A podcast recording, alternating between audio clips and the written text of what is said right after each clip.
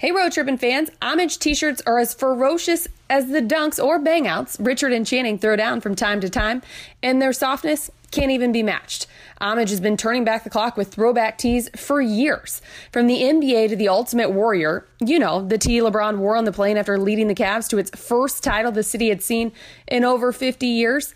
Well, Homage tells the stories of triumph, individualism, and hustle, preserving the old school in creating new legacies. Go to homage.com, that's H O M A G E, and pay homage with your favorite tea. Be sure to check out the NBA Jam teas and one exclusively made for me and you.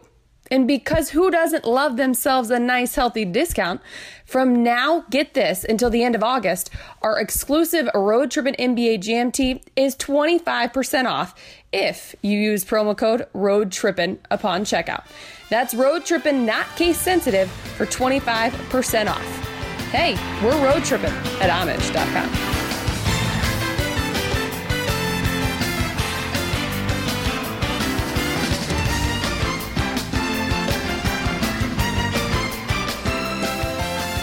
And we are recording, Geet. Are you ready for my introductions? I, I, I am ready to hear your intros. we have two people, RJ, two with us. And, and and what's crazy about this is this is the first in the history of Road Trippin'. So you are listening to a first, um, the first two media people. Media people. You don't count. Alex doesn't count. Um, um, Allie, Allie doesn't doesn't, count. count. No, no, no, no. Nope. I'm talking about full on outsiders. outsiders yeah. are in. They're like in. white walkers. Yeah, yeah. It's just it's it's. They're in the Red Cup Lounge. And we're gonna- we bring you the greatest athletes in the world. We're bringing you the greatest reporters. Oh yes, we are. And, and what, what's really really cool about this is that they're fully immersed into what we're doing. We have them with the Red Cup. They have the Whispering Angel. They're in Hermosa. They've heard 30 plus episodes of Road Trippin'. yes, they Yeah. have. Yep. Yes, they, they are fans of the They show. the. Avid consumers. Avid consumers are not allowed to be fans. and. Right, these People are might the media recognize people. voice. They might Might recognize. recognize. Should we give them the intro? Go ahead. Go ahead. Give I'm going to start with the beautiful, beautiful, and more talented. Too. Fact. She is an ESPN features reporter, a former SportsCenter AM anchor with ESPN since 2014, former social media director for National Geographic. Can you imagine the things she's seen? She grew up in the Bronx, New York, played baseball for 10 years, not softball, RJ, baseball. Four for eight lifetime versus Danny Almonte. She's a Syracuse grad. Say hello to Sarina Morales. Nice. Sarina, nice. I don't know about the four for eight, but yeah. No, We're, we're, that's, four for that's, Sorry, it was, that, it, that's was, it was seven for an eight. Oh, right, exactly. Seven for eight, better. sorry. That's And on the other side, ladies and gentlemen, covering the NBA since 2005, been with ESPN since 2009, New York Times best-selling co-author of Return of the King with the intro by Richard you. Jefferson. There it is. 2012 Pro Basketball Writers Association Award for Best Game Story. God, are we gonna- By the way, God. Manager of the Year 2003 Syracuse National Team, but this is the biggest one. Player at the University of Limerick 2004 Yes, in Ireland. And RJ, he had a perfect rack from the left wing in the three-point shootout at the Facts. 2009 All-Star Weekend in Phoenix. Dave Facts. McMenamin. Dave McMenamin, ladies and gentlemen. Did you just drop your mic? Yeah. What a honor. What a hype, man. You definitely just dropped your mic. red. Uh, he's turning red. Yeah. Uh, mainly that is because uh, I closed the garage door. So I think I'm going to open it again. So welcome, guys. Welcome to the Red Cup Lounge. I Thank that you. we get the introduction and then RJ leaves immediately. Uh, cheers. Talk amongst yourselves. Yeah, we can do that. Cheers. You Cheers. can hear that. You can hear that. Yep. So good to have you guys here. It's exciting. in uh, Manhattan Beach, Hermosa Beach, right now, actually at RJ's uh, house, the Red Cup Lounge. This is a good. Did you always want to see what the Red Cup Lounge looked like? I did. Right. I did. Yeah. A lot of memorabilia. I'm a, yeah, I'm a big memorabilia guy, so I've been snooping around a little What's your bit. favorite piece? Uh, can we not talk about the memorabilia? That's a great point. That's a great point. Where RJ For the insurance purposes, my, my, my house isn't exactly the most. Um, Won't get into it. It won't the most the most uh, hidden one. lame stuff. Yeah. Right. house. Yeah, Your house no, is terrible. Yeah, I, no, I don't. I don't mind it. Whoever comes in, they they can see whatever they want to see. But Dave, Richard. you're road tripping. This is exciting. I feel like I was uh, one of the original consumers to the point where, like, I would have conversations with you and Allie about, hey, you might want to work on your audio quality. You were, you were, and it's Look funny. where it is so here we are. We're trying new mics for the first time. Uh, so if you guys don't like them, don't complain on Twitter or on Instagram. We don't care. We're we're still working this out. But you were, you were one of the first people. I think we dropped a podcast one time, but we weren't ready to drop, it, and we took it away and they're like, hey, you can't ever do that. Right. You can't ever do that. And so you have been. Uh, Avid consumer, but also a helper when it comes to this podcast from a, a, a consumer standpoint. He was the first guy to tweet out, "Where's Channing?" Oh, jeez. I know. Everyone keeps wanting to know where Channing is. He- well, he just he, he continues to tell everyone, even though they continue to write it, he's not. He's not. He's not, he's not coming. He's I not mean, Allie will be back. Yeah, Allie will be back. But Chan- Channing Channing's going to be here. Uh, or he, he'll be on during the season. Uh, it- it's Right. one of those things that um, he he's got a lot going on. He had a lot going on this season, uh, and so for him to get away from Fam time. us, you know, family, go back to Portland. He's got his hot tub out there that he's enjoying. He tells me about his fan bike and all this shit that he's doing. Uh, so important. no, no, no. Yeah, he's Yeah. He's a little more involved in the text chain uh, lately. I've noticed. Yeah, because we started talking about free shit. We started talking about free stuff. and, so, and all of a sudden he was like, hey, uh, by the way. Yeah, so yeah, now Channing Channing's involved. But, you know, back to you guys. Uh, it was funny yesterday, and this is how this whole thing came about. We had talked about, you know, you coming on the podcast, uh, and yesterday you were walking on the beach, and what did you see? I was running. Running. on I the saw strand. walking. Oh, yeah. I saw you running. Say, a little workout. Give me some credit. I'm sorry. We saw the old man jog. Yeah, He was old man jog. It was old man jog for sure. On the strand, that's what people do. Yeah. And, would it tell the people out there what you saw? I saw some dominant spikes by Richard Jefferson. Yes, you did. Mm-hmm. And yeah, you guys were playing, Playing volleyball volleyball. around the beach. And- and the as first- authentic as you Yes, and the claim first to be. and the first thing you said was Richard, and I was like, "Yeah, I told you this is what we do every absolutely. day." It was was it heated? I mean, it gets Hey, competitive. you guys are into it. Luke Walton's Yeah, into Luke- it too. yeah, me like- and Luke. So me and Luke were were uh, we were the main hitters. Normally we'll have two hitters on each side, uh, but the way it worked out yesterday, we were the main hitters. But he's the middle. He was my setter. Uh, you roll up and, and you see us you see us kind of playing volleyball, but. One of the things that people need to know is that we decided to play Tuesday volley after a long weekend. It was a long volleyball weekend. We had six man Mm-hmm. weekend this weekend, um, and it was it was a good weekend. We lost to Geets team in the semis. you and Luke got a little chippy in Game Five. oh, Yeah, we got a little chippy. Somebody, somebody, I think somebody hit one against Luke. Luke fell down and decided to flip Luke off. Um, Oh, I was talking about last night's game between you and Luke. Got a little chippy. oh, I was talking about our game five in the six man. Chippiness happens a lot. oh, well, I saw that point, by the way. Some kid kind of talked shit to Luke. Talked a little, talked a little much, and we are like, "That's fine. It's all in good fun, but just you know, Yeah. stay in your lane. Stay in your lane." So, uh, no, no, no, yeah, it was game five was a little chippy, just because when you're out there by yourself, you're playing, you're hooping. Uh, people have been asking me for pictures because they don't really believe that we know how to play volleyball. But Wait, seriously? yeah, I, I, they don't, I don't know if they believe me. People are just running the strand there and. And ju- oh yeah, no! All of a sudden, people just you know, 'em. people all all the time stop and take videos. They stop and take pictures. Yeah. They're so confused when they see us out there. You, I mean, you guys are authentic. I don't want to blow smoke, but yeah. Thank you. I mean, obviously, I worked with Geeter for years. When it comes to Lakers, I know your credentials, Yeah. and My credentials are that Geeter has taught me, and I, you see my proximity to the sand, and so I play three or four times a week. And when we get on the sand, we normally play for three or four hours. Far away from the sand because your memorabilia my is memorabilia, also not yeah, impressive. that's, yeah, that's all the stuff. You know, people know. You know, you'd be surprised how many people in this South Bay have been in this house, in the Red Cup Lounge. Oh, we, yeah? we We're not celebrate. special. No, you guys are special. You guys are recording a podcast. There we go. But, oh, we celebrated the six man victory here Yeah. two Oh, nice. years ago. Two three- years ago. Two years ago. Okay. So, 2015. Yeah, it was a good time. You know, Fletch has won two of the last three. No It's big nice deal. to have you guys here because uh, you know you guys do follow the podcast, but because you guys report in the sport that we love and all over the world and all these fun things, and you know how did you uh, how did you get into this? By the way, Dave, like what was your dream? I. I was like uh, 14 years old. I started writing for the local newspaper Wow. in my town. I, What was- I was 14. I was still, I was still like masturbating in hand towels. I was watching American Pie. so Dave is, is, is dreaming of, of, of Pulitzer prizes. Well, yeah, that's you're what- watching Fast Times at Ridgemont High. Yeah, I'm loving it. Right, right. Yeah. Uh, no, like so I grew up a couple blocks away from Villanova University, mm-hmm. and so I covered their football team and their basketball team mm-hmm. when I was in like freshman year of high school. So I oh, was wow. able to cover high level sports. Basketball is always my sport that I love to play. Mm-hmm.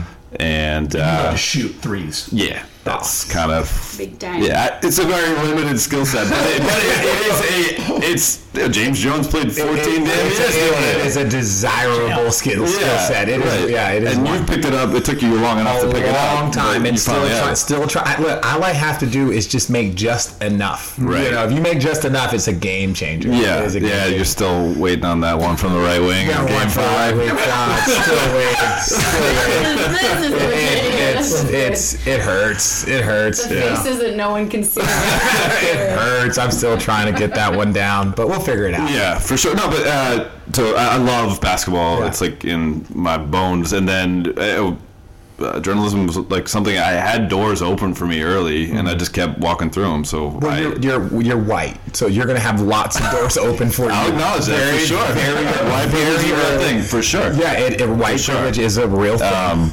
I'm just no, kidding. no, like, I'll, I'll accept that aware. for sure. And we talk about this. Yeah. Like, like we're very aware of like white privilege and and how it like affects me. Like I'm a Hispanic female working in sports and things that he gets that maybe I haven't gotten in my life because. Right. And I still have white privilege because I'm fair, Fair skinned. skin. So like even that I'm aware of. Actually, we were talking about Sarina and I were talking about your podcast. The great, the beauty besides like just the humor of Channing. So you listen to a really good produced podcast. There's like interstitials where they'll either play a little bit of I don't know what that word means. Uh, you Arizona? Come on, the man. bonding of one segment to Right, another. so maybe do a little like musical number in between yeah. conversation, or like take one part of the conversation and put it in between in between two longer conversations Yeah. and mesh them together.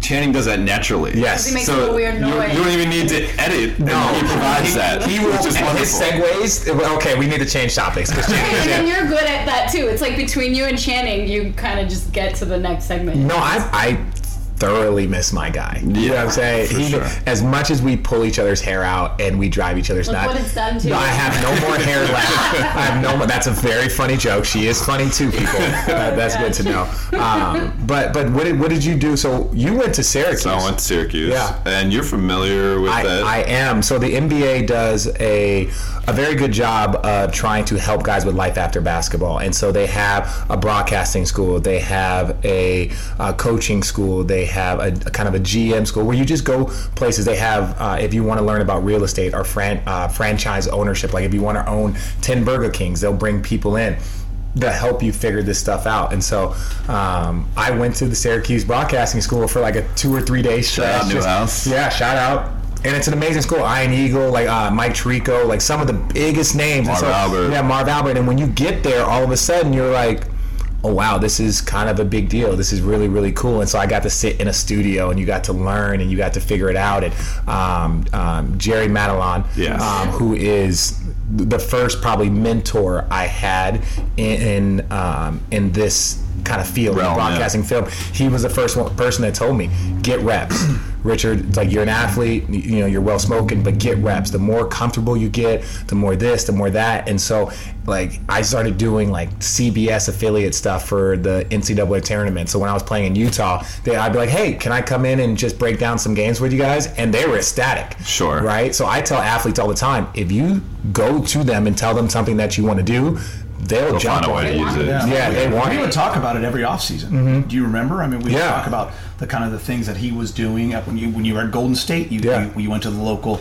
Uh, I interviewed Harrison Barnes. Yeah. I did. I did a Harrison Barnes interview. But a interview. lot of and- guys don't take that opportunity, RJ. Well, it's I- there for you, but you got to be aggressive with it. Yeah, and a lot of times it happens when you're older. It happens when you're a little bit older, and I was fortunate. When you see the light? I saw the light. I saw the. You know, what's crazy is I saw, I saw the light at year 12. How I made it to year 17 is mind blowing. Uh, you went Yeah. to Cleveland. I went to Cleveland. Yes, thank you, thank you, thank There's you, an extra three years. Yeah, there's a little video of Karl-Anthony Towns doing that, being a reporter in high school and, and talking to I think it was like Kobe or something like that. Yeah. But I like I, I was fortunate because I you know worked for the newspaper, Mainline Times, got to cover big time college. I covered Brian Westbrook, ended up playing for the Eagles. I covered him in, in Yeah. college, and he dominated one double A. I covered Michael Bradley led Villanova team. Actually, he might have been a transfer from Kentucky. Kentucky, not. Arizona. Yeah, yeah. People don't leave Arizona. Yeah. Want to leave that school. but uh, then I did that. I interned at a local TV stations. I, I kind of, and then my high school had a you know local access cable channel. Yeah. So I had my own sports show. So I had all this stuff before I even stepped foot on campus. and so it was easy to just to stay one track mind. Like Yeah. I'm like I'm going to do this. Like my first visit to Syracuse, uh, Adam Stanko, who's a producer for Pac-12 Network, loves to tell this story. He took me to like a frat party. It, was my first visit before I decided I was actually going to go there. And I was telling people like, "Oh, I'm going to be the next Bob Costas." Yeah, Bob a drunk 17 year old kid. But I was like, I was like, was confident that that was going to be the path, and I was, you know, fortunate to keep following it. One thing I'll say about Dave is that you know Dave and I got got to know each other. He covered the Lakers uh, during some glory years, and when we started the network, and I became the anchor in 2012, Dave was was one of our what, what he called contributors, and and I'll never forget talking to my bosses about this guy's great on TV because not every writer can can do that, you know. But he was able Ask to Bill, ask over. Bill Simmons. Honestly, right? Bill Simmons. But, but just, This guy loses a job every 15 minutes. Uh, no, no, I love, but I, Bill, Bill, Bill, I love you. I love you. I love your podcast. It's one of my favorites. Uh, you had Luke on there, Yeah. giving me a little bit of love and talking shit at the same time. at the same Yeah. time, so it was fun. But yeah, But it was great for him because right when kind of the Lakers, you know, Co- he was there for Kobe's Achilles game, but right when it started to fall off, I was know, there for Kobe's Achilles game. They I were know playing you- against Oh, the that's Warriors. right. Never forget that. Playing against the Warriors. But then LeBron comes I was, back I was deep. Cleveland. I was deep on the bench. By the way, Yeah. LeBron goes back to the land. Who does ESPN move over? Yeah. Dave. So I, I mean, we were so bummed to lose him, but at the same time, we're like, this is going to be huge for him because. You know, LeBron's gonna, LeBron and the Cavs are going to be the story for the next who knows how many years. So, Uh, That- that- for, that- for as long as is. he is there, they will be the Yes. story. As long as he is Put it that there. like Dave's story like drives me insane because and we talked about this. I went to Syracuse also, but I didn't have any of the background or like like he's doing things at 14 years old. I'm more on like Richard Jefferson. Like I'm more on like hey. Masturbating to the side. you were playing with Danny Almonte. Seriously, like I wasn't doing like reporting. I never had exactly. That's gonna be trending. I was never doing like anything that Dave was doing. Like my high school, DeWitt Clinton High School had a Shout out. Shout out to Dewa is. Shout out. Um, but yeah, like we had Tracy Morgan went to do it. It's Yeah, it's Tracy's Morgan. great. I love Tracy. I love Well, shout out to the BX. But like, we didn't have anything. We didn't have any like that. In the newspaper was not whatever Dave was doing at Radnor High School, which I've heard all about and all its accolades. But like now I'm like no part of like the Hall of Fame of Dewitt Clinton because like and again I'm one kid out of the Bronx. We never had you know the financial like there were points where I was in food stamps. Like we were living in a Bronx home eh, with one bedroom apartment. There were four of us. Yeah. So like I didn't have anything. So I the only thing I had was baseball. I played baseball for ten years. I get so envious of Dave's like you know how he was so ready to do Newhouse, and you know Newhouse is intimidating. It is intimidating. fuck. You walk in, you see all of these buttons, and you're just like, "Wait, there's kids here doing this." Yeah. And I'm sitting here, and they're like, "Yeah, see that 19 year old kid? He's gonna be your sound engineer. Now go in the booth and don't mess up." Right. And you're just like, "Oh, And you're dealing with people who have all done it. So Dave was like, "Oh, I know." Like you've told me stories where you go into your writing classes and you're just like, Psh, "How could you not like this piece?" And I had to get rid of my New York accent, my Puerto Rican accent. I had to take voice lessons. I had to learn to write. I had to learn to like. Were you? I just want to know. Were you like full Rosie Perez or Yes. not? She was Oh my God. Can you give us like a little bit, like just just tell your next story, like I used I used to say I used to say Sarina Morales and Cici Noose. And Noose Noose instead of Noose. Noose, just the Noose. Yeah. Just- It was just- so just or I'd get like super bronze and be like, yo, why are you doing that? Like it was just like these O's and us your, and your producers like bring news cycle. Oh, Professor Folk was just like, oh my gosh, what a headache you are. Like, and then again, my professors have like nine Emmys in investigative reporting, Yeah. and I'm just like, I don't know what I'm doing. And there have been times where they're like, you're, this is not for you. and I was like, all right, good. Now, you know. But that's one of the things that people need to understand is that we can all be in the exact same booth in the exact same moment and come from completely different backgrounds. And that's what's cool about a team. And, and it's really the love of doing what you're doing that brings people together. It's like I, I was a basketball player. I had no idea about really about broadcasting or any of this. My high school girlfriend's mom criticized me because I was doing like a high school interview. Yeah. And I was like the high school guy, and so I was doing like the sports week thing, and he was interviewing me, and I just kept like um and like, and, and she like criticized me. She was like, Richard, you really have to work on this. You have to do this, and I'm just like.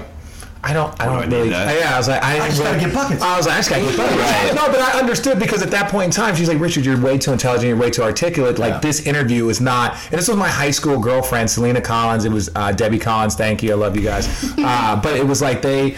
uh, they they were kind of critical of me. So right in that spot, I was like, okay, I need to work on that. And even now, even when I'm doing the podcast, like when I listen to things, you go back and you're like, "God, Everyone needs a Debbie Collins, though. Everyone you need does. That person that's not afraid to tell you, here's what you need to do to get better. And it's hard to take criticism as well. and Yeah. feedback. But also, she couched it by saying you're intelligent, you're Yeah. articulate, Yeah, right? she- so she- there's That'd that be so helpful. Yeah, we too. really right. need Debbie Collins. yes, Right. yes. Uh, you know what's interesting is, is a couple episodes. I don't know if you know this, but he was throwing out the first pitch, which I'm Oh, pretty yeah. sure you're aware. Yeah. Um, and and I was like, dude, didn't you play little league? And he's like, I didn't have the money to play. Little League. It sounds like um, in the Bronx, you found a way. Yeah. yeah, you found a way. Well, so the whole reason I even got into sports was we weren't allowed to watch TV when I was a kid. My mom was like, all right, enough with the Saturday morning cartoons. Get your butt to play Legos or whatever else you can do besides staring at a TV. And I was just like, I'm going to figure out the system. So my dad would come in and he'd put on the one o'clock Yankee games. And so I would watch that. I would like, oh, he's sitting down watching TV. And I can watch like, TV. I'm gonna go- do the same thing. So Yeah. I would watch Yankee games like right after Saturday morning cartoons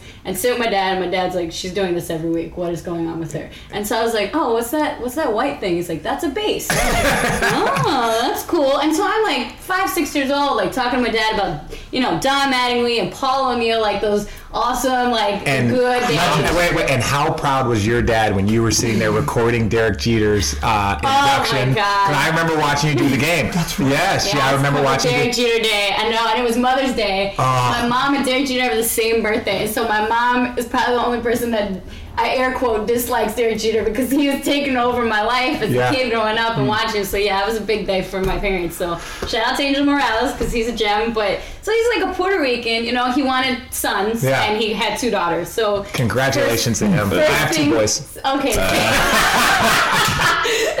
you, you know, so you you put your kid in sports and your sons and my dad, you know, there's this Puerto Rican machismo thing, like, oh, I can't put my daughter in sports. So my my sister was like, I'm not doing the baseball thing, and so I was just like, I want to play this. So he was like, all right. So he puts me in a league.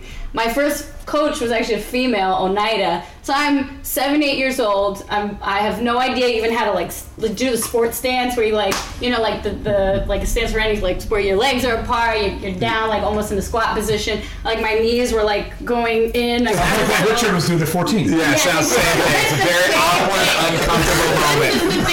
the yeah. Oh, man. So thankfully, yeah, two daughters, and so I started playing. And then by the first the first year we won the championship, which again it was like nothing, but I was like, oh, we I know how to win. And then you know you go on. I played till I was 17 years old in the Bronx. So like I played against Danny Almonte. Like I was like legit the Mo'ne Davis before social media had picked up. Like I I played and like and this is what I was talking about before. Like there it was so tough to play baseball as a female because once you go from like 14 like 15 16 17 those years i'd broken my finger twice playing baseball. I was throwing out my arms. I was still playing softball for my high school because i was like okay i gotta get a scholarship to play. Yeah. and i popped my hamstring because i was working with these kids who some of them um, oh my god i'm gonna forget his name uh, who played Juan Carlos Perez, who has a World Series ring, Wow. practiced with me. Like I was practicing with kids who now are like in majors. They have World Series rings. That's like I was practicing with them. The pitching, they didn't pitch to me. So like af- when I got to 15, 16, 17, I started realizing like, man, I'm getting really bad, like bad at playing. Yeah. And like my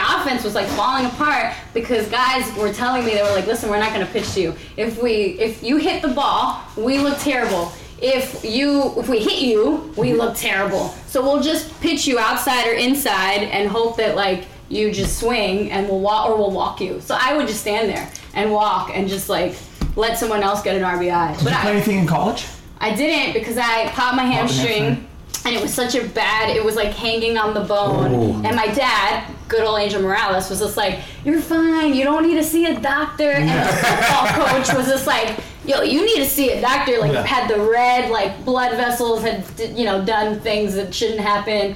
So I was out my whole junior year when you get recruited. Yeah. And so senior year, I get like, okay, I figured this out, I'm good. And then it was just like, oh, wait, I was supposed to talk to people. So I had I had gone to Syracuse softball camp before, Yeah. and so I was just like, you know what, I got to start thinking about like education and my future. Am I gonna get injured again? I Yeah. can go to another school, but so I went to Syracuse. And I tried out for second base because she had already picked up a center fielder. Did not make the team, but I did the Newhouse thing You did it? Oh, the Newhouse thing, like that was the a new swap. house thing. Like, it's such a bad Were you alternative. the same age as Danny Almonte? Uh, yeah. yeah. What were you thinking when he was Sarina's 50. Series. Yeah, 50 just years 50 old. years old. look really good.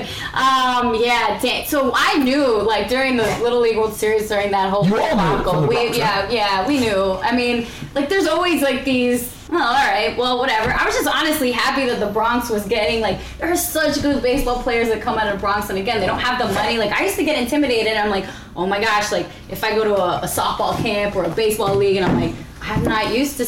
To mm-hmm. being around all these like rich white people, Yeah. right? Like I was just not used to that, so it freaked me out being in the Bronx. And I was just It's like like, me covering the NBA. I'm not used to being around all these rich black people.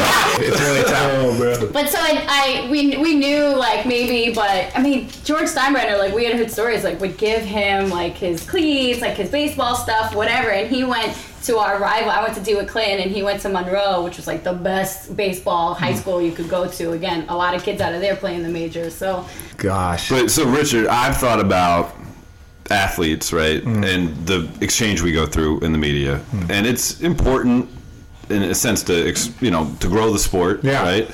ESPN pays a, a ton of money to broadcast the games.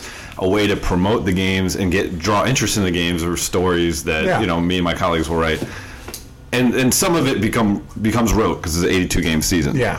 But was there a point in your career where you're like, I enjoy this exchange? Because some some guys like I had one editor tell me um, I went to a wedding for Jonathan Abrams, great writer. I sat with one of his former editors, LA Times, at, at my wedding table, and he's like, 33% of the players are going to love you, 33% of the players are going to hate you, and 33% won't give a fuck about what you do. Yeah. But when did you like start to realize that there is some value, or, or maybe get something out of it yourself? Uh, no, th- that's a good question, Dave. I, I think for me, uh, I think my first kind of realization of how powerful and strong it was is that I was drafted in New York by the Nets, and so all of a sudden, the first thing you hear is that New York media, that New York media. Right. Watch what you say. Watch for this. Be careful. Now, mind you, we were very successful, and there was a lot of stuff, but the Knicks were also terrible. So everything kind of gravitated towards okay, well, the Nets are still playing. But that was really it. It was really just being in the New York media and understanding that, and this was before social media, so everyone was so dependent on, you know, newspapers, the Post, the Times, the Star Ledger, the Daily News. Everyone was so dependent on that. And so that's when I kind of had that first kind of uh, like realization how powerful the media and the voice uh, of athletes and, and reporters really are. you know, Sarina and, and Dave will, will understand what I'm saying. And I, I, it's funny that you and I have never talked about this, even off camera when we're hanging out in, in that wonderful jacuzzi under deck. we talk about a lot of things up there. But it always amazes me, RJ, how many young guys don't get how important it is to be able to do interviews after games, how they act after losses. And we always wonder like is there anybody in the locker room? Is it a is it a is it a coach? Is it who is it? Is it PR that says, "Dude, dude, you're, you're, you're killing yourself and here's why it matters because of what it can do for you." Well- or is it just like, "Dude, I I get paid. Well, I don't care." well, I- it, it baffles me. So I want to know, like, from No, your no, it- point, and I understand that it can be taxing, it can be annoying. I get all that, but at the end of the day, it's necessary. and It goes with it. Well, no, I, I I agree. But one of the things that we talk about is we give, you guys know, that's the cool thing about this platform is that most of the time we just give those 10 second answers. There's no time. But there's no time. Both teams played hard. My teammates, you know, got me open for some good shots. Oh, no, it was really team defense. I can go through all the answers in a matter of about a minute and a half. would you rather do the pop interview? Yeah, yeah, no, no. The pop, yeah, and then pop just gives you absolutely nothing. Right. And so I, I, I think You mean playing time when you played for him? yeah, when I played, Yeah. well, well, he had me on his team for a short yeah. amount of time. God, I love Pop. But I, th- I, I think it's really we as a I think this this age group that we're all in, we're at such a unique time because we remember when it was all newspaper and Sports Center. Then we remember when social media came, and now we're starting to see a whole nother group of media uh, kind of platforms kind of take off, and you see ESPN really changing. And that's one of the things I want to ask you you guys about because that's what people are seeing. People are seeing the ESPN layoffs. People are seeing what's going on and how it's affecting really a community because you move up to you move up to um, uh, Bristol and you you start you know becoming a, a fan. You, you know you see guys whose homes are now up for sale. You see that Yeah. stuff, and I just wanted to know how do you guys see the next like five to ten years going kind of in, in, in your field and just for espn in general i know you guys can be very vague i know i'm talking about your, your house The Darren Rovell tweet that we saw. Yeah, to Darren Vell, business reporter, ESPN Yeah, does a no, great Darren. job, and he said that in the next five years of media, his opinion that the the three most thriving areas where prospective young journalists can get jobs are working for a team, Mm-hmm. working for a brand, or working for an a- actual athlete. So yeah like uh like Derek Jeter's um St- uh, uh, the players Players tribune Right. or LeBron like uninterrupted yeah There yeah we go. we're, we're trying to stay ahead of the curve here kids sorry, sorry for But kids right, I mean, so that's what we mean is by working for an athlete, like Yeah. where you'd hire me and I'd report on you every day and every move that you do. It's more like the Players Tribune or Yeah. But yeah, like that's But like, so the, the the tough part about that is the tried and true journalistic ethic part. You try to be an independent um, kind of voice, right, Yeah. and not beholden to the things that you cover. I started my career at NBA.com uh, before Turner was the business partner. Now that Turner is a business partner there, it has more of an independent feel to it. But when it was the league operated website, when I started my career, it was to some extent, I certainly had my journalistic values, but to some extent, it was a PR arm of the league. Yeah, some extent yes. NBA.com Yeah, yeah. is 100% yeah. yay. Yeah. so it, it, it, that was a, a struggle at times. Uh, at the same time, though, I started my career and I did. Uh, I don't know if you. I th- think you played with him. Arizona guy Gilbert Arenas. Yes. I I, I, I, I, I, I tried. I asked. We gotta get him on. No, I, asked Gilbert. I texted Gilbert. I was like, "Hey, do you want to come on, Gil?" And I was like, Which was ten numbers did you use? No, no, I use I use one number. I got a response. I, got a response because. I, I went through somebody that's a good mutual friend. Yeah. Uh, that also is good friends with Nick Young. So I was like, "Yo, can I?" And I was like, uh, "Gilbert, we play. We've known each other since we were kids." So I was like, "Hey, Gil, no one's heard you say any outlandish shit in a while. Would you like to come on my podcast?" He texted me. He was like, "Hey, you know, just let me know, you know, what day." So I texted him back. I was like, "Okay, what time next week?" No response. And I was like, "Hey, just checking back." Right. No response. And so he doesn't care. Gilbert doesn't care, but What? But I'll, the reason I bring him up though is when I was at NBA.com, I did his blog. Like Yeah.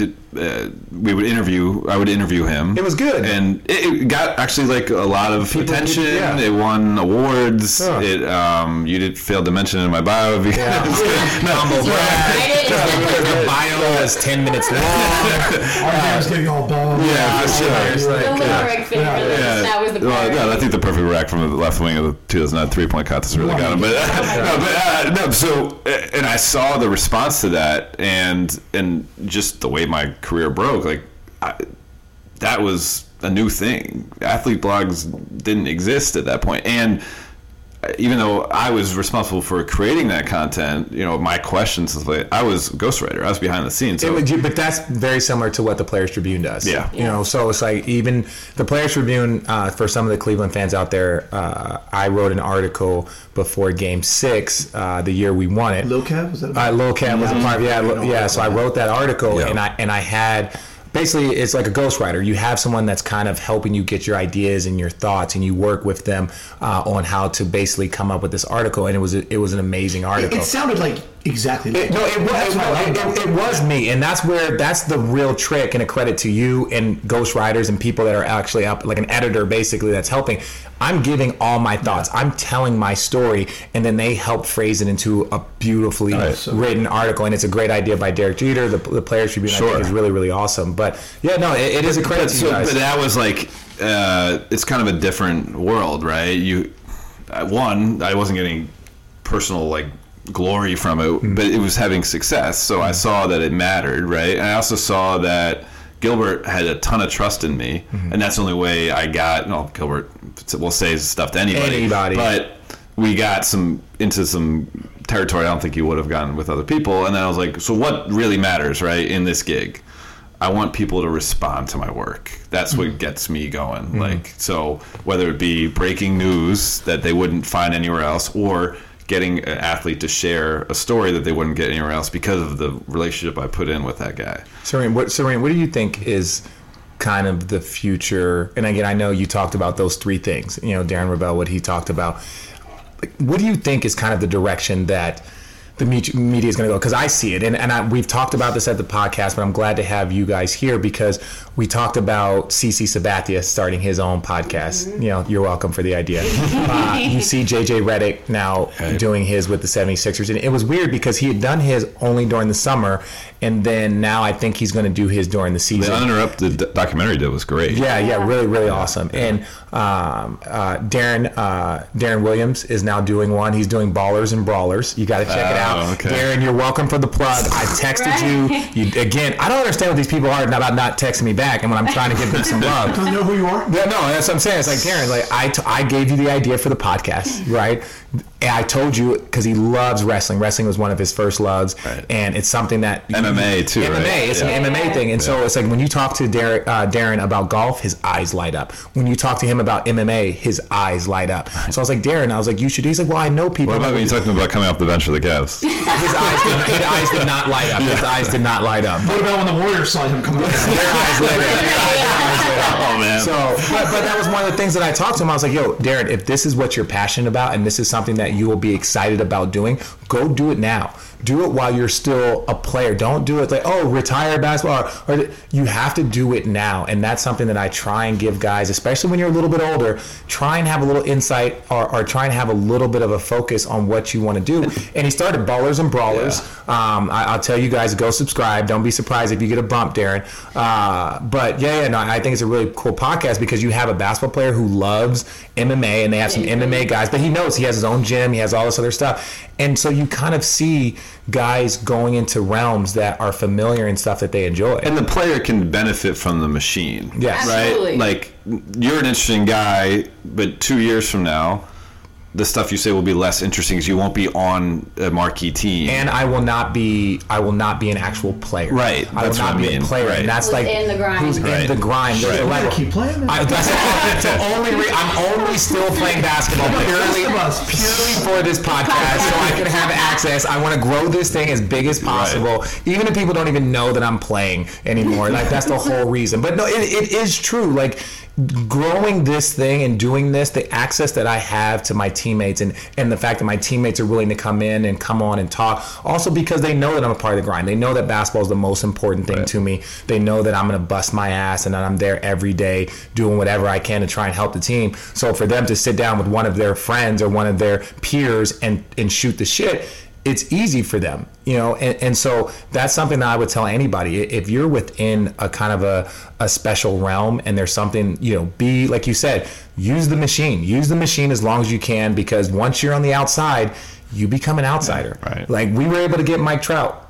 You know, Mike Trout came on, Athlete to athlete. yeah, athlete to athlete, and I can shoot the And he shit was with him. comfortable And, and- yeah, way more awesome than we all expected. Yeah. know, 'cause Not I that remember, there's. Oh, go. You know, I was saying because I, I covered him his rookie year, and uh, you know, quick answers, and Yeah. and then he came in. You know, he sees RJ, sees the Comfortable. ring, they talk, and we're on our way. Right? yeah. not that that that like athlete like once you retire you know in 100 years that you're not going to be valuable because it's like we i mean espn has you know nba former players sure. like so Yeah, it's not that that isn't valuable i think that i watched this vice uh, piece that um, barack obama did right before he ended his term and he talked about why things are so separate in in the in republicans and democrats and it's not more middle ground is because a lot of newspapers they sw- or, or you know now online anything like publications they swing one way or another so uh, you can choose Yeah. what information you, You get want- yeah. which only reinforces it. the or, information that you have in your head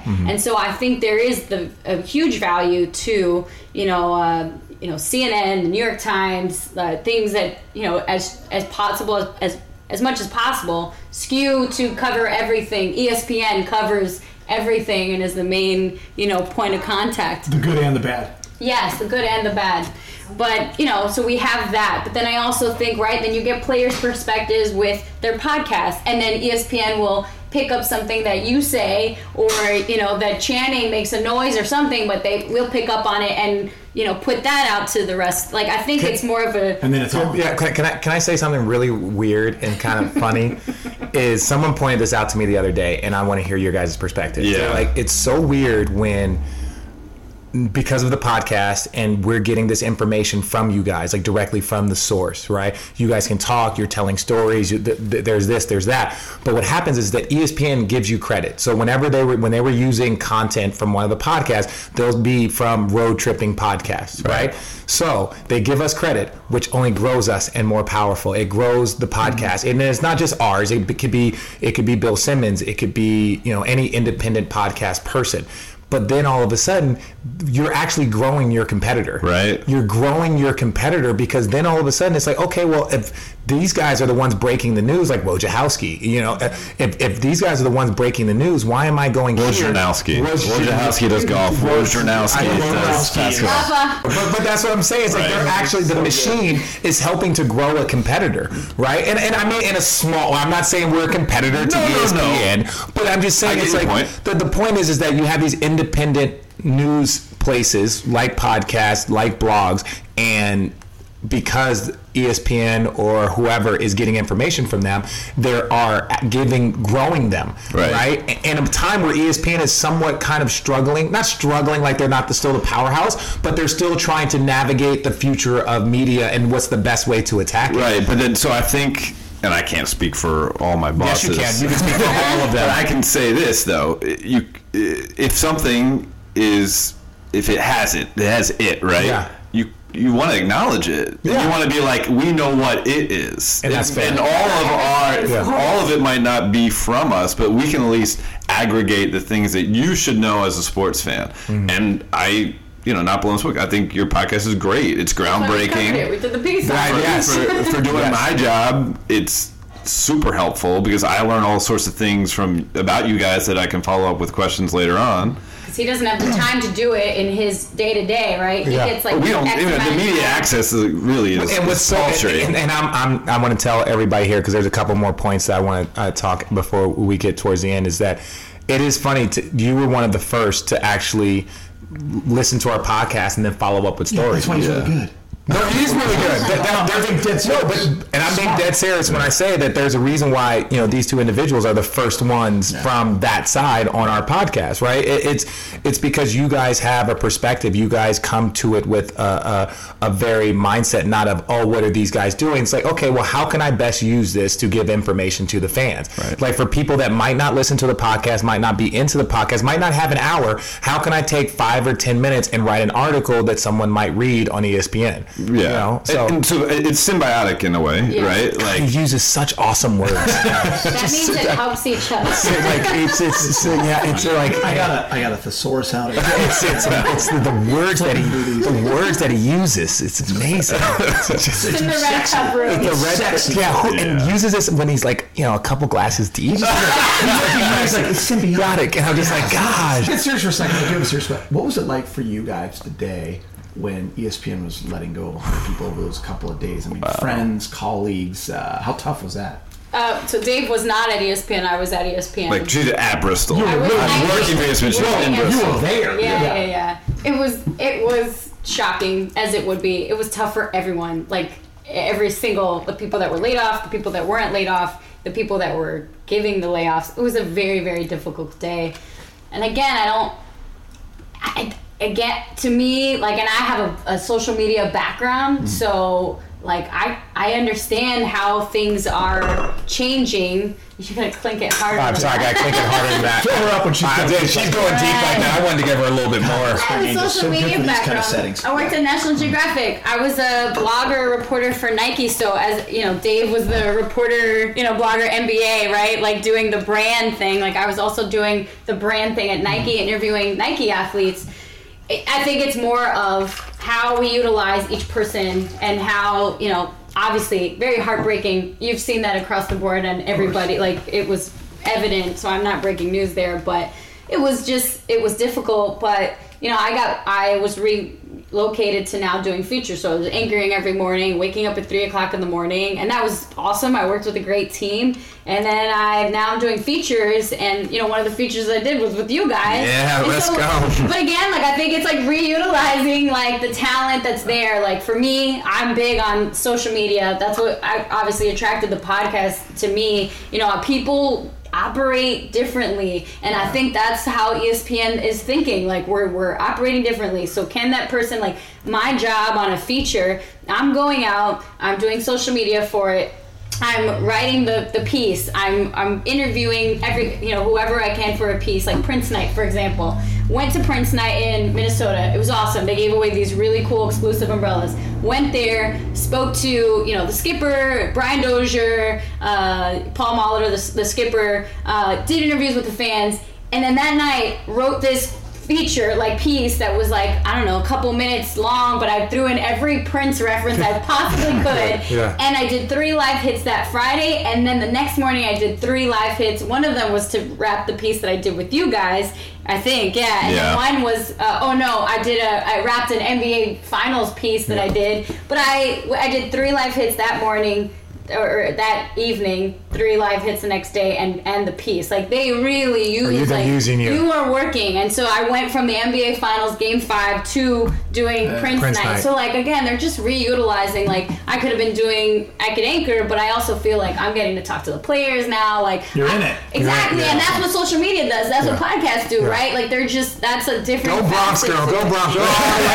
okay, now I'm gonna take you back. Uh, I don't know um, the the Dr. Dre and um, and Jimmy Iovine, uh, the Defiant ones that they just did. I saw like ten minutes of it. It's yeah. amazing. Yeah. I, I re- recommend everybody to watch it. But Yeah. one of the things, and I think right now, I think ESPN in a similar spot is like the music industry. What they went through in the late '90s with Napster and just the change of everything was so crazy. And just to give you guys an instance, if you guys haven't seen it, so this this lawyer goes to Dr. Dre and says, "Hey, uh, we have to talk about Napster," and he's trying to explain it to him. And he's trying to talk to him. He's like, "What what's going on? What are you doing?"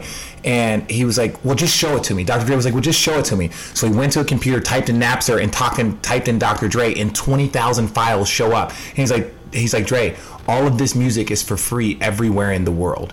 Right, and so it's like You don't make a dime. You don't make Right. a dime off of this, and that's one of the things. Like, so the music industry went from like its most profitable time to uh, uh, a nosedive, like a nosedive. Nader. Nader, like There you nada. And so it was like, the- and so that's what I'm saying. ESPN. It's like people used to go to ESPN for for highlights, and use it was like the newspaper, similar to print, is going through a very difficult time. They had to go digital because you would go and you would watch uh, the the late sports center or you would watch the early morning sports center and you would be caught up you could walk into your day and be able to talk about whatever happened the night before and, and it's just but now you have house of highlights and I, I tell people all the time we go Great follow. into our locker room at halftime and if someone has a monster dunk or something crazy in the first half we can watch it on our phones in halftime And the leagues are losing money Leagues are because losing- of, yeah, because like of that. Napster, right? Because Dr. of, Dre's yes, losing money. Dr. Dre was losing money because of Napster, and the game changed, right? And it's similar to what's going on right now at ESPN. In my hmm. opinion, my humble opinion, is that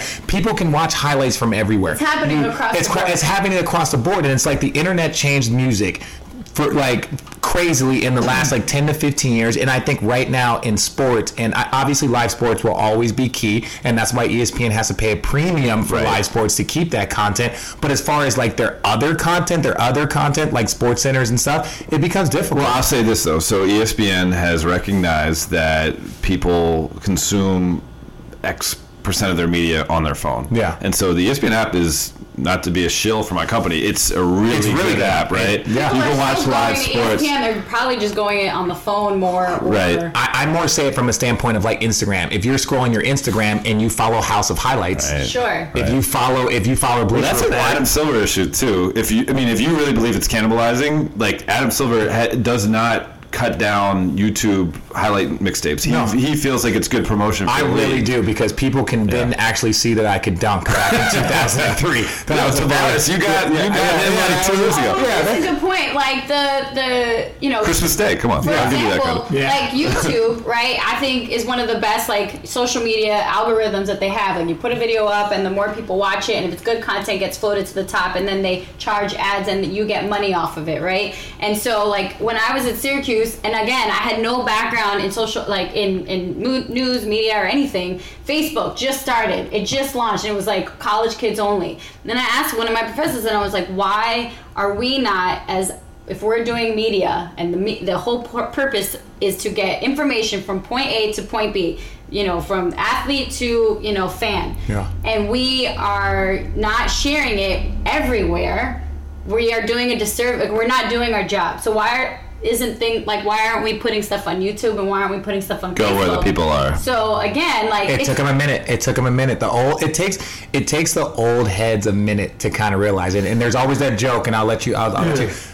Verizon turned down the iPhone. Verizon turned down the iPhone, and they were like, "No, you're asking for too much." So AT and T, because Verizon was the number one carrier, Yeah. and so then uh, they took it to AT and T, which was a shitty carrier. I still have AT and T, but I don't have a deal, so screw them. She has Uh, but I'm just saying, that's what- but I'm saying, then they went to AT and T, and AT and T was like, "We'll give you whatever you want," and that's why it was only on AT and T for all of those years. They had exclusivity, but it was like Verizon turned it down, and then the person that turned it down no longer has a job at Verizon, right? Like, it is, I'm just saying, like, people always are late to the game, and I, I think sometimes people at the top are always a little slow to figure things out. Well, you know, you and I talk a lot about the culture where we live here in the South Bay and Manhattan Beach and Hermosa Beach, and we mention the six man all the time. And people back east and, and that listen to us all around the world, they don't know what that is. So we always say, hey, it, it's a tournament where you dress up and you play volleyball. It's huge in our world, Huge. but not in the big landscape of things. Even that changed when YouTube hit and all that stuff.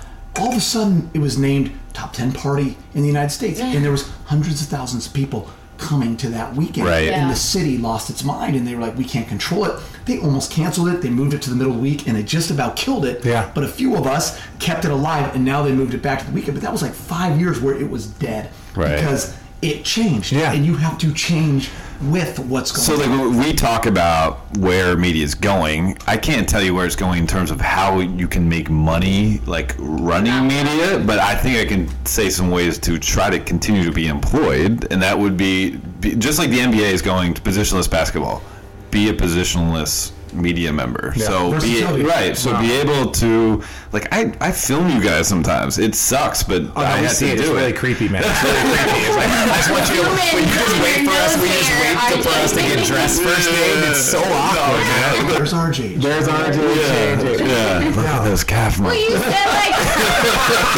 think of the highlights that you know, like you say you want a house of highlights, but like back in the day, it was Stuart Scott rocking Ah. the highlight. You did, you would not miss those highlights. Like I think there is a second coming that we're going to experience, and again, we're not the behind the scenes geniuses that ESPN has, but like there is going to be the next coming of it, and we're going to see that. Like Stuart Scott, like I love miss watching Stuart. sport, right? I like miss I mean, Stu Scott, Dan Patrick, Craig Kilborn, they Right, became those- famous. They became Right. famous by how they gave it. But how they gave the highlights. So would But you rather watch that highlight versus a house of highlights? Because I- it is like I so Max Bretos is one of like I freaking love him. Love Max. He does and, and shout out to Max Bretos, but he Yeah. does highlights like almost the way that like I miss the Stuart Scott like And, and, pe- and, and the kids don't, the kids, That's and again, I know we can talk about back in the day, but they, they don't realize it's like Stuart Scott. I, I, I shit you not. Right. One of the, my, my, you have these, they always talk about athletes. When was one of your major league moments? And Yeah. one of my NBA moments is when I heard Stuart Scott, probably my third or fourth year, say, uh-huh. It's not a, it's not a Sports Center highlight unless we have a Richard Jefferson highlight. And I like lost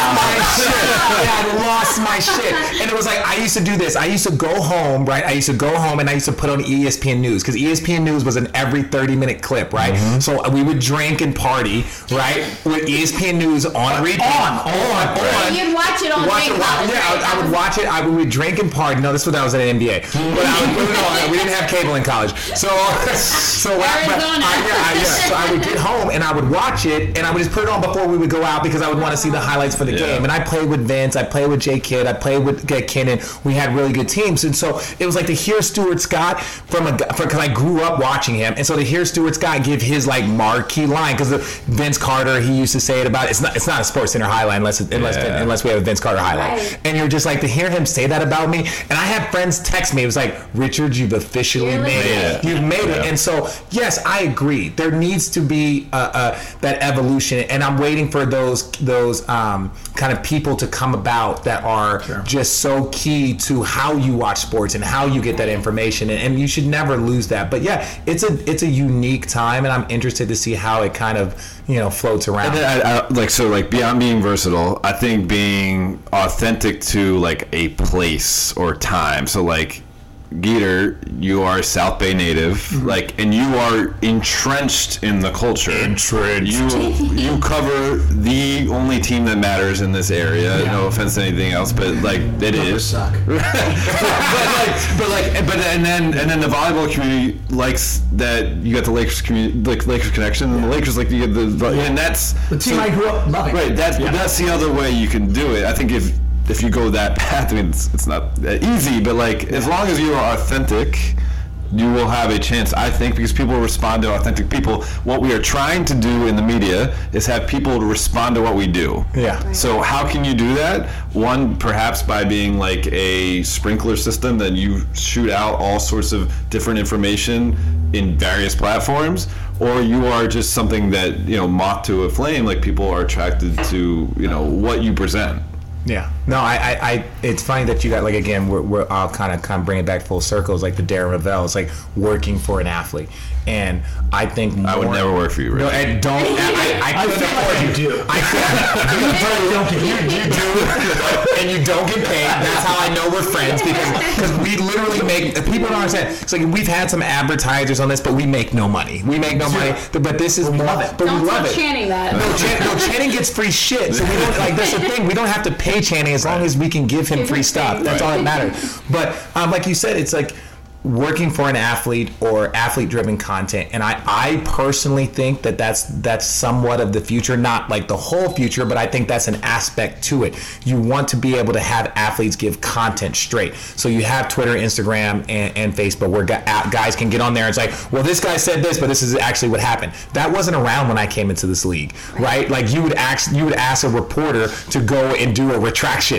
or and it would be on Right. the fourth page and like the bottom of the thing and it'd be two letters of a retraction. Little Rich just got here in case you guys aren't hearing stomping and shit. By the way, it's gonna get it's gonna get really sideways, so we're gonna have to get out of here quick. But but yeah, I, I think lit right now. I think athlete driven content is really really Isn't key. that the authenticity that we're looking for? Yes. Your kids coming in, like, you know, again, like, I think that that's the trend, right? Like, I am authentic. I act the same way with you Because now. you're with, from the Bronx, that's something that you guys Yeah, you pride can't yourself get rid of that. on. You can't. You can't. didn't work, right. Well, no, it's the more out. There's the things that I've learned. The more alcohol you consume, and the more mad someone mm. gets, is when the real the person Rosie comes Perez in. of someone, Yeah. right? Yes. Yeah, driving. Yes. It's God. every show I I start to get geeky and ask a question that I really want to know because I love sports and, and Rich will go, dude, that's not what we're like. We're not talking about that. So I'm going to do that right now and he'll probably cut me off. Yeah, most likely. You covered Kobe and LeBron. To me, Yeah, that is pretty special because I don't care about lists and all that stuff. I don't care where it ends. They're going to be two of the greatest of all time.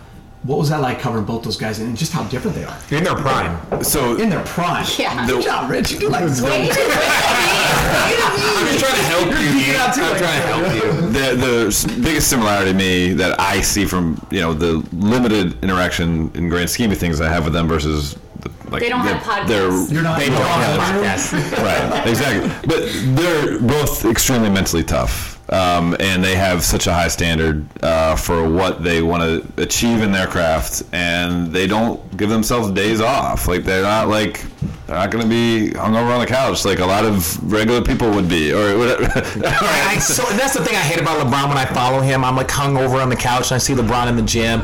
It's just like that's those are the days I wish, those are the days I wish I wasn't his teammate because then I was just like God, I need to Do you keep ever it. see him though affected by the social media, like social media in general, versus like Kobe didn't really have that part of his career. Like he was like proud that he wasn't on Twitter for a while. Right. Yeah. So like, I'm curious, like, man, because mentally tough. You know, Kobe, LeBron, they gotta deal with that later on in their career. Like now, It's a so tweet is like blown up. Yeah, it's we- it's so crazy because I was again I'm bridging like these two these two kind of generational gaps right like I know I'm on my way out I'm not ashamed I can't believe I made it this far Yeah. every day I'm just like wha- like how are you guys still how am I still here Right. so for all the people that tell me like Richard you should retire it's like I agree I agree I should retire but I'm still here because I love this job and You I can still have do it. yeah and I have great teammates and people that I care about and, I'll I still dunk on and you. I'll still dunk on everyone and I kind of wink at them like it's technical no big deal but but but but you're you're right it, it, it's a, what little rich where's the clink? Where's the, where, what little rich come here little rich What up, buddy? Are you gonna talk on the mic? No, no, no, don't grab it. Are you gonna talk? Are you gonna say "Let's go Cavs"? There we go. Let's go Cubs. Let's go Cavs. Cavs. Let's go Cavs. Let's go Cubs. Yeah. Cat. Yeah. Okay. Now go with mommy. Okay. You that's did it. your that's it. You job. gotta do your job. You're, We're almost you're- done, but Dave's gonna say something really important. I, well, I'll- I'll just say this because you know, you know when you like meet somebody and everyone's like, "That guy's a you know asshole," or whatever, and you're like, "Oh, he's always been cool with me," right? So you, you- right? But so you can only like judge someone through that. yeah, people say that about me all the time. But It's like, fine. I had a good experience with with Kobe, but I didn't. I came into him in year. I think he was year twelve already of his Yeah. career, and I was like twenty five. Like I would, I wasn't. Threatening. No, I just I didn't know what I was doing. Okay. Quite frankly, like I had a, a good job, but I didn't understand the gig. So by the time I started coming to LeBron, like we're only a year and a half apart in age. Like I know all the marquee high school players that when he was a marquee high school player because we were in high school at the same time. Okay. So there's a more of like just like Connection. a yeah, and, and so I was able to just just feel like a, a better even though like it's ridiculous for me to say this, but like we're more on the same level. level. You Yeah, are. You are. right. You are 100 percent on the same level. Yeah. Like that. Don't embrace that. Embrace that comment because that it's so so true. Like me and LeBron. Even though I- I'm a little bit older, he's like we kind of laugh and joke about because we had the same veteran. When he came in, I was only in year three or year four. So even though I was older than him, Right. like we were both we're both young guys in the same time. And so I'm sitting down here with different guys that I sat down with Josh Hart on our podcast not too long ago, and this guy is he's he's 23 years old. Right. Like we're not in the same time. Like I'm trying to give him some like that older advice, but if you're talking about Kobe, you're on the same level. Like you grew up in the same kind of time in a similar area. You were covering Same hometown. Same hometown. Like you recover, you know, and yet the fact that when we talk about white privilege, he grew up in the same areas who, we, who we all give shit to. So, you know, it, it, it's it's yeah. Embrace that comment. That that's true. Right. It, it is true because, and I'm going to tell you from our perspective, it gives validity to what you're saying. Not saying that you need any extra accolades or anything, but it's like I understand a little bit. It's like yo, I understood Kobe a little bit differently because we were from a similar area, and I could relate to a pizza joint or or a, a, a restaurant or something Right. that we kind of grew up around. Right, and Yeah. so so I had that, but again, I didn't I didn't understand my job Yeah. quite as well, right? And so by the time I got to you guys in Cleveland, I was better at my job, and then I, the guy, the primary guy I covered, was you know this a, a Did that contemporary, help you, Kobe. Kobe going into LeBron? In terms of because Well, I, I, it, it, it helped visibility wise. LeBron knew who I was Gotcha. from covering Kobe and covering teams that won championships. And I think that's part of it too. Like, I, I, I don't, Just say I, it. Don't I- I, hesitate, I don't. I don't over. I try not to overreact about stuff because it's a long fucking season. It's too long, and there's going to be times where it gets high and times where it gets low. But like that has very little bearing on what's going to happen in the postseason, especially for a team that's built to win a championship and has the talent to win a championship. So you're saying when we only win 50 games, you're not going to criticize us? I, I mean, I'm kidding. I'm kidding. I'm kidding. I'm kidding. I'm still gonna criticize you. Yeah. But there, there's times when you don't go too far down that road because it's just ridiculous, right? Um, and so I, I, I don't know. I, I, I think covering Kobe though helped me cover LeBron because sure. I try to put myself in your guys' shoes and understand the type Oh, of we've life you argued. Me, live. me and you have argued. Yeah, we me have. And, our- me and, we, just recently. Yeah. Well, no, because because I, one of the things that I say, I, I feel like as long as you have a good relationship with someone, even if they're in another field, Uh-huh. like Dave covers us, he has a job to do. And I sent Dave a text not too long ago. I was like, love the article, hate the fucking headline. Yep. Right? And he was just like, That sounds like a perfect. Te- that sounds like your text. That is a text for me. That is. And I told him, I was like, well, I'm going to say something. I just want to give you a heads up. And that's purely out of respect. Which Like, I appreciate. I hit you with a whatever. You hit me with a, a- then a joke that. And it was a joke, joke, and we go back and Yeah. forth, and it's like one of the things is like, look, it, it's just like any relationship, any family. It's like you you you know that everything is not perfect, but as long as you have open lines of communication, and so if I would have just sent a tweet to you or at you like, yo, this is not true, or this is blah blah blah, or this is whatever, you might have taken it a certain way, but because we have open lines of communication, and I'm like, Dave, like the article was great, but I don't think the headline was was a true indication of what the article said and what I said. Right. and and and that and again, that, that that's part of. I want to give you a compliment. That's part of the respect that I have for you. That I know I can send you this, and I can tell you this, and we can handle this like mature Not everyone- professionals. Not everyone, not everyone you can. Right. You know, and but so- you're also like I know that you like know what you're talking about too. Like so, like some guys, I've players I've dealt with will get mad about something and they don't even know Why like, they're mad. Right. Yeah. You know, I'm like Someone told them one. Someone yeah, told them, right. "We And was talking like, shit about you." like- Yeah. And like, and I'll give you credit for this too. Like, I'll out myself. First game of your guys' playoff run against Indiana this last year, it did not look that good. You won the game, and I had some like line in there like about oh, it being like oh, yeah. impending doom. Yeah, impending oh, man. doom. And yeah, Yeah. and you were like, yeah. and you jumped on I me. was for it. mad. I was mad. I was like, yo. We won the game, Yeah, you and there was a couple other teams that lost games, right? Like a couple other Yeah, maybe yeah, Boston yeah. lost, maybe some other couple. They were down Right. 0 They were down 0-2. Boston lost, and Yeah. somebody else lost, and I was like, hey, this impending doom that you're talking Right. about. There's a couple other teams that are down 0-1, and we're up 1-0. I don't give a shit like what the impending Right. doom is. I was like, how about you just do a wait and see versus the impending doom Yeah, that's and you coming? called me on it, and You like obviously guys? you guys go like 13 and 0. I, I have, I have, Other guys aren't good enough I have, to I have talked to other guys, and like there's other guys because I, I had that relationship when I was very, very young in New York, where it's like we're gonna talk. It was Fred Kerber. Right, it was sure. Ohm. Yeah, I'm soon to ski, ski, whatever. I'm gonna destroy Yeah. Ohm. I, Yeah. Ohm. I love you. Yeah, great but guy. they're- But great guy. But I'm saying there's a lot of guys that I had relationships with since I was 21, Right. and we would argue, we would fight. They would write this. They would write like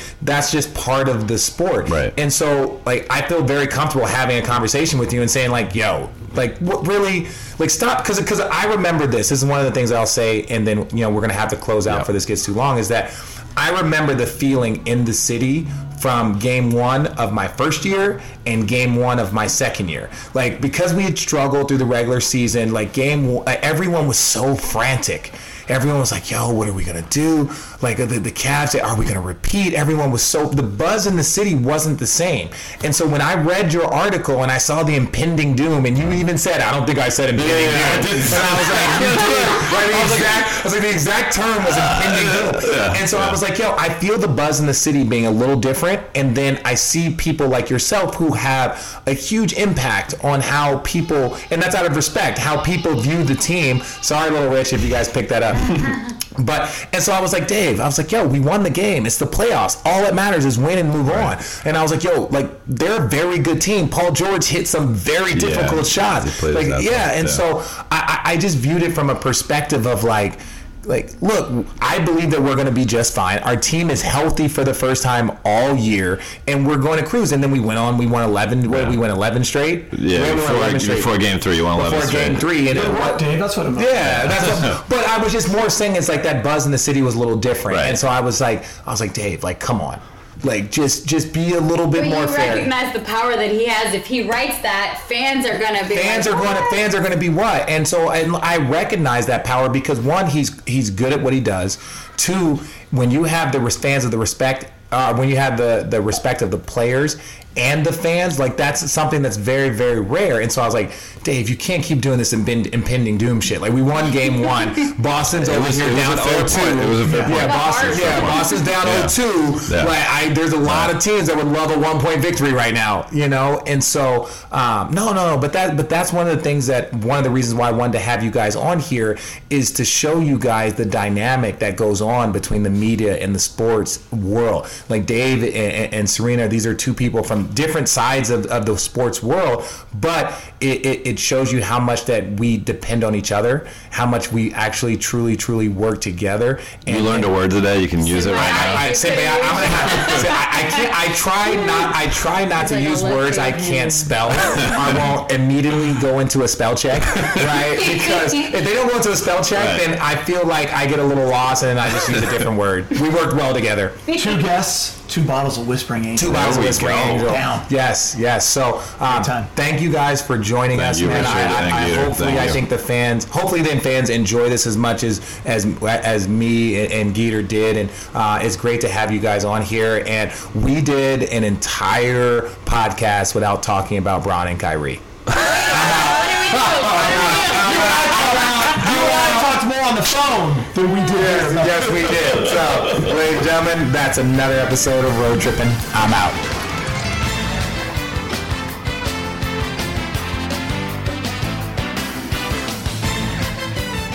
Hey, Road Trippin' fans, I'm working with a t shirt company that you may have seen around Homage. They're the ones that are responsible for LeBron's Ultimate Warrior shirt and many of the college designs you see on tees. As they pay homage to great moments in sports and inspiring stories, go check out their NBA tees at homage.com. You're sure to be inspired and will get a kick out of their special design of Richard and Channing. Get them while they're still in stock at homage.com. And better yet, from now until the end of August, receive our exclusive Road Trippin' NBA tee 25% off when using promo code Road Trippin'. That's 25% off when using code Road Trippin', not case sensitive, through the end of the month. Get them while they're hot at homage.com.